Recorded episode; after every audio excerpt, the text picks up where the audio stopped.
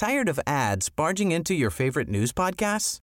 Good news. Ad-free listening is available on Amazon Music for all the music plus top podcasts included with your Prime membership. Stay up to date on everything newsworthy by downloading the Amazon Music app for free or go to amazon.com slash news ad free. That's amazon.com slash news ad free to catch up on the latest episodes without the ads.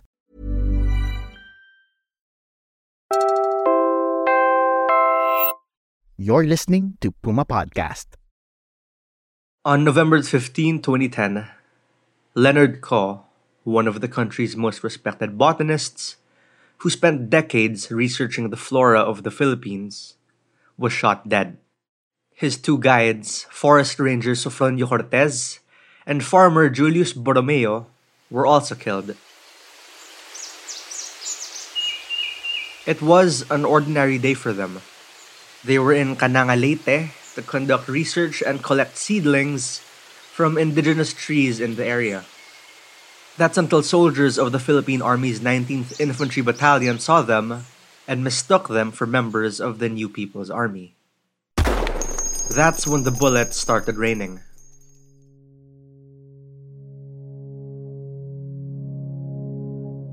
Thirteen years after their killing, the quest for justice continues for the victims' families. In twenty thirteen, the Justice Department charged the nine troops involved in the incident with reckless imprudence resulting in multiple homicide. In response to this resolution, Co's family has petitioned the D O J to raise the charges to murder, but the case remains unresolved to date. I'm Franco Luna, Puma Podcast for Teka Teka. Today, we remember Leonard Co with this special episode produced and hosted by Trisha Aquino.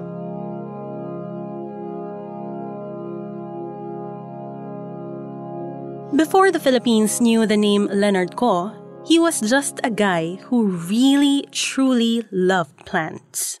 I first met Leonard in the late seventies when he was doing a lot of field work and finishing his courses at the University of the Philippines, Baguio. So we became friends, and by that time, I was very well aware that he was doing the research on medicinal plants in the Cordillera. That was conservationist and historian Rowena Reyes Boquiren, a retired professor of U P Baguio. He was a long-time coffee mate. And that's the kind of discussion I really enjoyed discussing with Leonard, because I don't think you have a lot of people who know that Bahay Kubo is about vegetables introduced to the Philippines. All of those vegetables and fruits were not from the Philippines. They came from China and Mexico. But most of those from Bahay Kubo were really introduced during the contact period, pre-colonial, colonial years. Leonard wasn't a stuffy academic. In college, he was a member of the U P Mountaineers. And in professional and academic circles, he carried himself with an informality and roughness that said, "I have nothing to hide." Anthony Arbias, a native plants conservationist and eco-guiding expert, met Leonard decades later. Anthony, though, had long heard of the botanist in his circles. Matagal ko nang narinig yung pangalan niya dahil pareho kaming mahilig sa ferns or yung mga pako. So ako, more on yung gardening ng ferns, and siya naman is more on sa taxonomy and botany niya. One time, may, I received a text message from a common friend na mahilig din sa ferns, na sabi, gusto daw ako makilala ni Le- Leonard Co. Tapos gusto raw pumunta sa bahay namin para makita yung collection. Ang ginawa ko nung the day itself, la- lahat ng mga medyo rare at yung mga mahirap na makita mga botanicals na talagang kailan magaling ka talaga para malaman mo. Medyo tinago ko siya sa mga likod-likod. So, nung dumating na siya, yan, pinakilala. Tapos dire-diretso, woo, wow, ganyan-ganyan siya. Tapos nun, eagle eye siya. Kumbaga, nakita niya agad yung mga tago-tago. And then from then on, doon na nag-start yung friendship namin.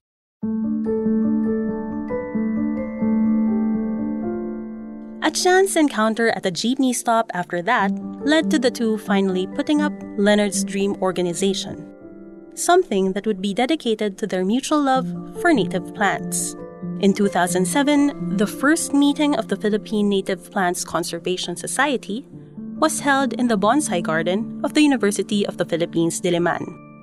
After getting registered with the Securities and Exchange Commission, Leonard, Anthony, and other like-minded friends eventually set up shop in a Bahay Kubo in the Ninoy Aquino Parks and Wildlife Center.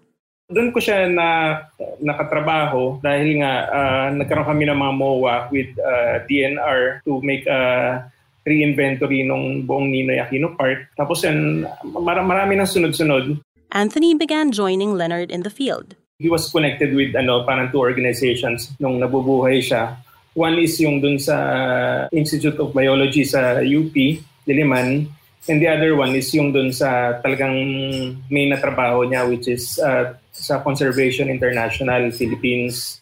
So ang ginagawa niya is uh, nag-inventory ng mga areas, mga project sites ng ano, ng mga organizations na yon. And then they do recommendations after. Yung mga iba naman ay uh, nagbe-baseline siya because later on yung mga project sites na yun ay gagawing refo sites. By refo sites, Anthony means reforestation sites. These are areas that have been damaged over the years, denuded, literally, nakalbo, and need to be revived. So to be able to have a very successful and sustainable na ano na projects, kailangan mo muna kasing i-baseline. Kumbaga, aalamin mo muna kung ano yung mga andoon originally rather than yung basta pupunta ka na lang doon, magtatanim ka na kung ano na gusto mo. So, yun yung general objective niya. Tsaka nga yung parang, yung personal niya is talagang dapat i-promote yung mga ano, yung advocacy on native plants. Leonard's work in botany and taxonomy took him all over the country. Taxonomy is basically the naming and categorizing of species. Which species are related and which branched out from where? How do you trace evolution moving forwards or back? Leonard did this with Philippine plants from the nineteen seventies to the early two thousands.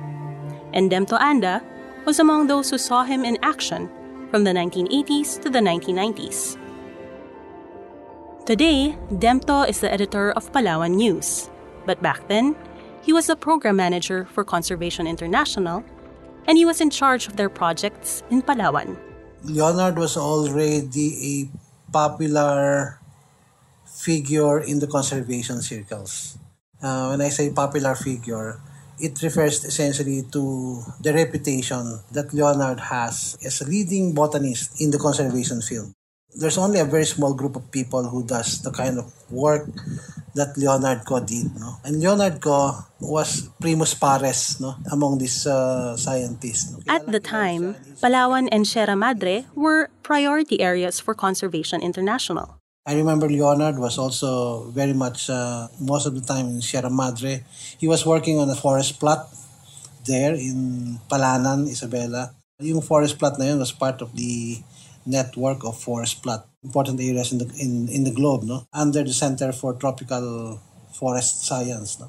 For a hotshot scientist, Leonard was what Demto called a very ordinary guy. Napaka-unassuming. Leonard was a lot of fun to work with, but he would really come to life in the field. He hates to be in the office. He basically wants to be in the field all the time. The only time you can find him actively being animated inside an office setting is when you're discussing about plants or you're discussing about plans to go to the field. When we were scouting for areas of project areas, at one point we had to trek the river and he didn't want at first to ride the kayak boat. Sabi ko, bakit Leonard? Ba't ayaw mo mag-kayak? Eh kasi daw hindi siya marunong maglangoy. Talagang terrestrial person siya. Pag nasa field work yan, gusto niya dahil siya nagluluto ng pagkain nyo. Uh, he, he wants to talk a lot, no? Ang isang nagkakaproblema lang ako sa kanya noon, tatandaan ko, when if we are in the field and we have to take walks, uh, he always slows us down. Kasi pag maglalakad yan, lalo-lalo sa mga gubat, even in uh, sparsely forested areas, ang bagal niya maglakad kasi lagi siyang tumitingin-tingin sa surroundings niya, nagmulekta siya, tinitingnan yung mga dahon at yung mga, yung mga puno. Anthony can attest to this. Every puno, every halaman, may kwento siya. So, halimbawa, isang puno, supposed to be two minutes lang yung allotted time lang dahil kinuha, pre-nases, in-identify. Halimbawa, bibigyan niya ng kwento ng ten minutes bawat isa. So, imagine mo yun kung one hundred times two minutes. Ang laki agad nun. So, doon pumapagal yung ano, yung, yung trabaho. Plus, ano siya eh, fan of wildlife. So, hindi lang plants yung gusto niya. Pag nakakita ng insekto, ng ipon, ng mga snails, ng mga snakes. Lahat yun, kumbaga tinitignan niya at uh, pinipicturan niya. Demto adds, even if we were in other places like you know, in, in campus surrounding, Uh, in some other countries uh, na may natural environment. When we walk between two buildings, he would slow us down kasi titingin-tingin siya lagi ng mga halaman sa paligid niya. That was, that was Leonard. Meron tayo mahigit tandaan na species ng pig. Sa mga forty dyan, eh, mga stranglers at yung tawag natin ba? Yung tawag natin baliti. So yung nakikita niyo rito, hindi bunga lang.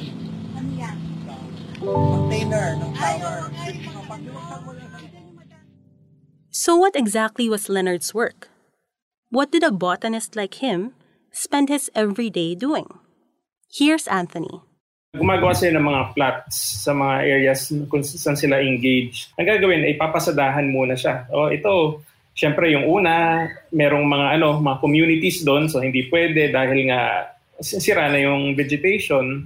So aangat ka ulit doon sa medyo mataas na part. Kaya lang, may taniman naman.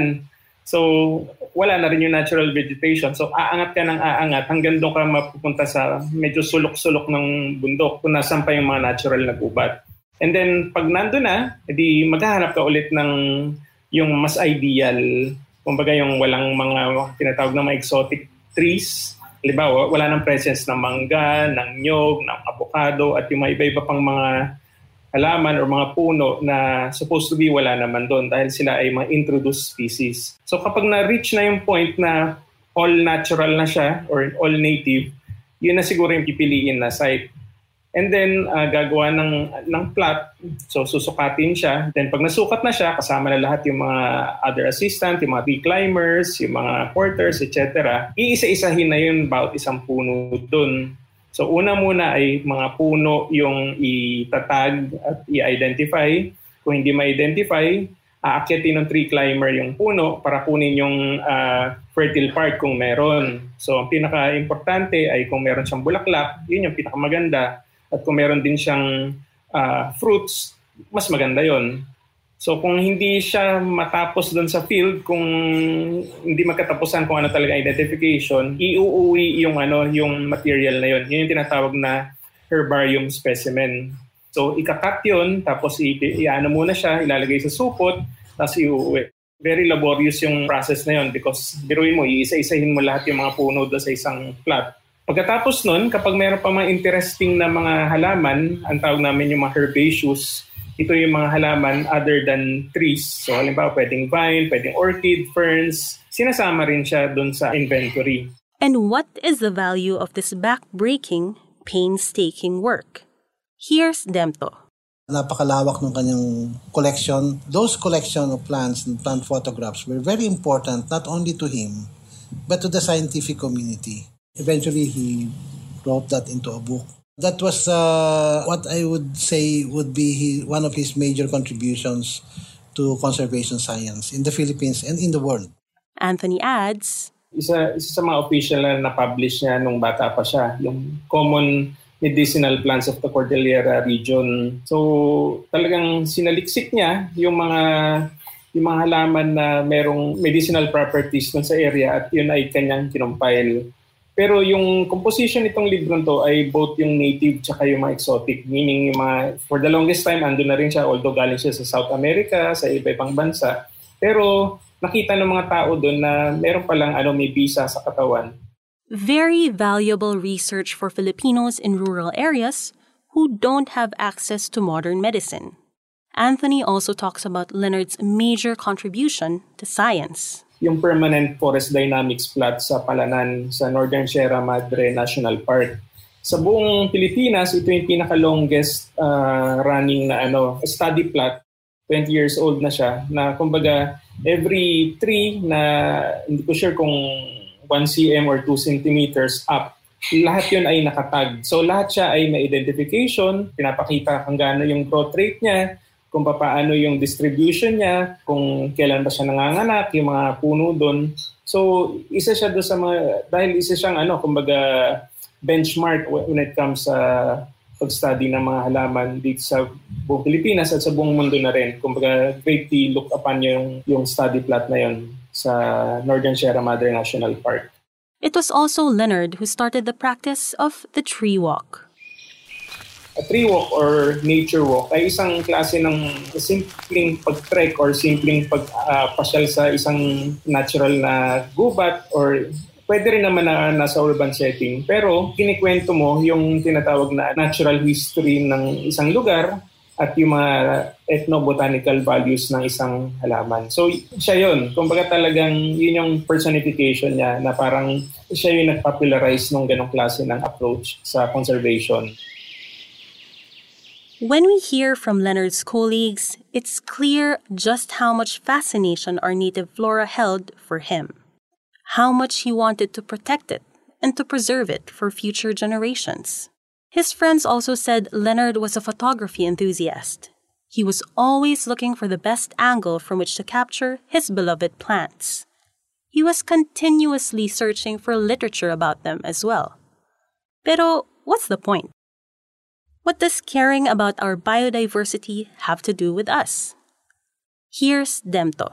Conservation is a lot of things, but it's essentially trying to save very important species of plants and animals that we have in our uh, important environmental settings. No?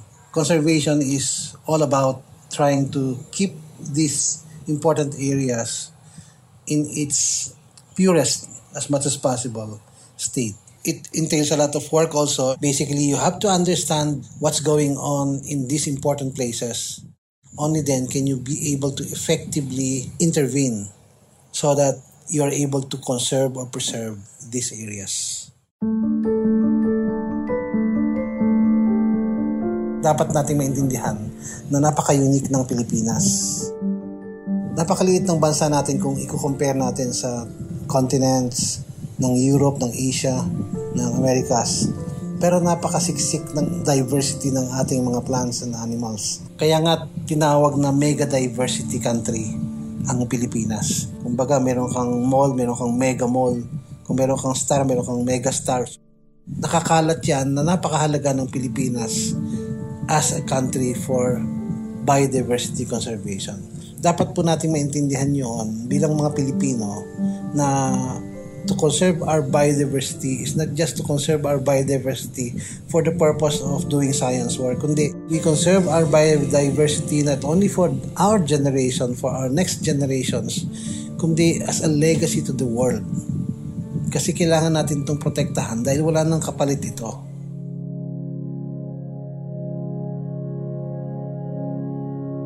And that was today's episode of Teka Teka News. Again, I'm Franco Luna. The episode where this came from was the first of a three-part series called This is Leonard Co, A Taxonomy of Justice, supported by Internews Earth Journalism Network. This series was produced and hosted by Trisha Aquino, with additional research from Kat Ventura and Macy Hoven, and put together by Carl Sayat.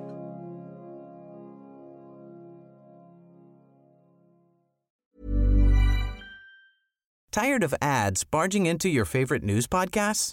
Good news. Ad-free listening is available on Amazon Music for all the music plus top podcasts included with your Prime membership. Stay up to date on everything newsworthy by downloading the Amazon Music app for free or go to amazon.com slash news ad free. That's amazon.com slash news ad free to catch up on the latest episodes without the ads.